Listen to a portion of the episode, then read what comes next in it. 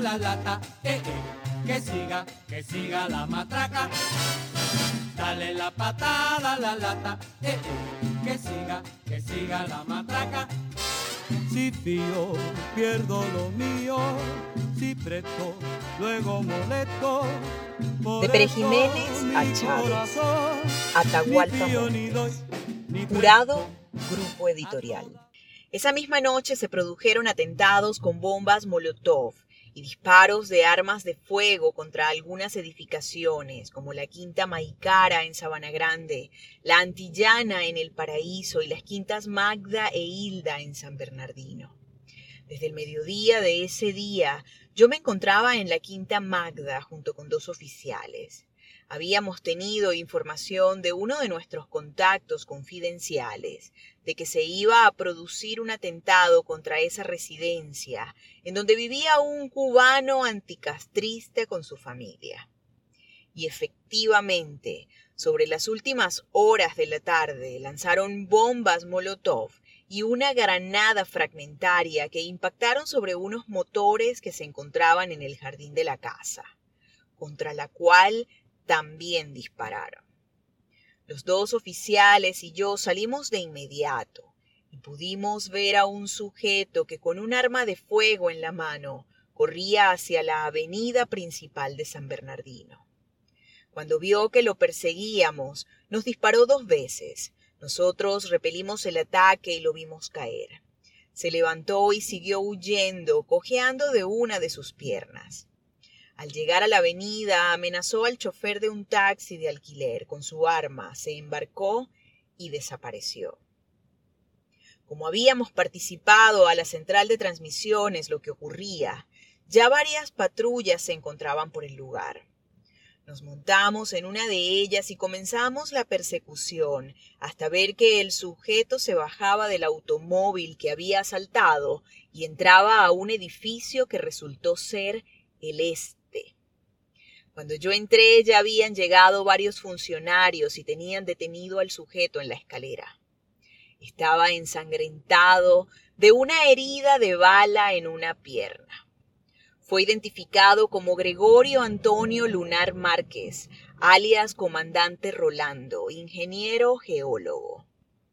En el mismo edificio localizamos un apartamento a nombre de Juan Vicente Cabezas, alias Comandante Pablo uno de los jefes guerrilleros subversivos más solicitados. En el allanamiento incautamos armas de fuego, proyectiles, uniformes militares y material subversivo escrito. Gregorio Antonio Lunar Márquez, también conocido como Comandante Cruz, fue uno de los jefes guerrilleros que combatió como segundo comandante al lado de Argimiro Gabaldón y Juan Vicente Cabezas, alias Pablo, en las montañas de Lara y Falcón. Me tocó interrogarlo en la llamada Casa Gris, en donde estuvo detenido hasta que fue llevado a juicio.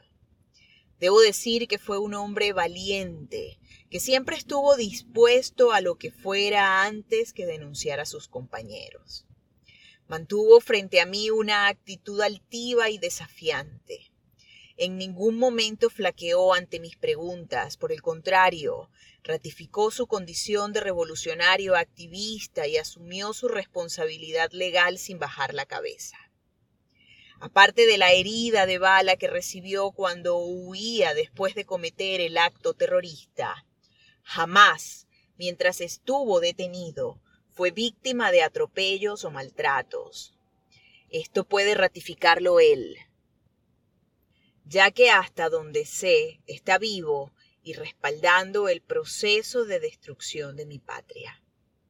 Hago esta aclaratoria después de muchos años, porque la única acusación que se me ha formulado fue hecha por Lunar Márquez, quien dijo que yo había ordenado su fusilamiento simuladamente, porque como la casa gris no era una prisión, y él estaba en una habitación que tenía un ventanuco con barrotes de madera que daba a la calle. Un día al entrar lo vi asomado y le dije al oficial que montaba guardia en ese sector, Si ese preso vuelve a asomarse a la ventana, dispárele. Todo ello acompañado, por supuesto, de un guiño de ojos al funcionario, que sabía que la orden era sólo lo que en la jerga llamábamos un parapeto, para intimidar al prisionero, quien sabíamos nos estaba escuchando. Por supuesto que semejante acusación no prosperó por descabellada. De Pere Jiménez a Chávez, Atahualpa Montes. Jurado, Grupo Editorial.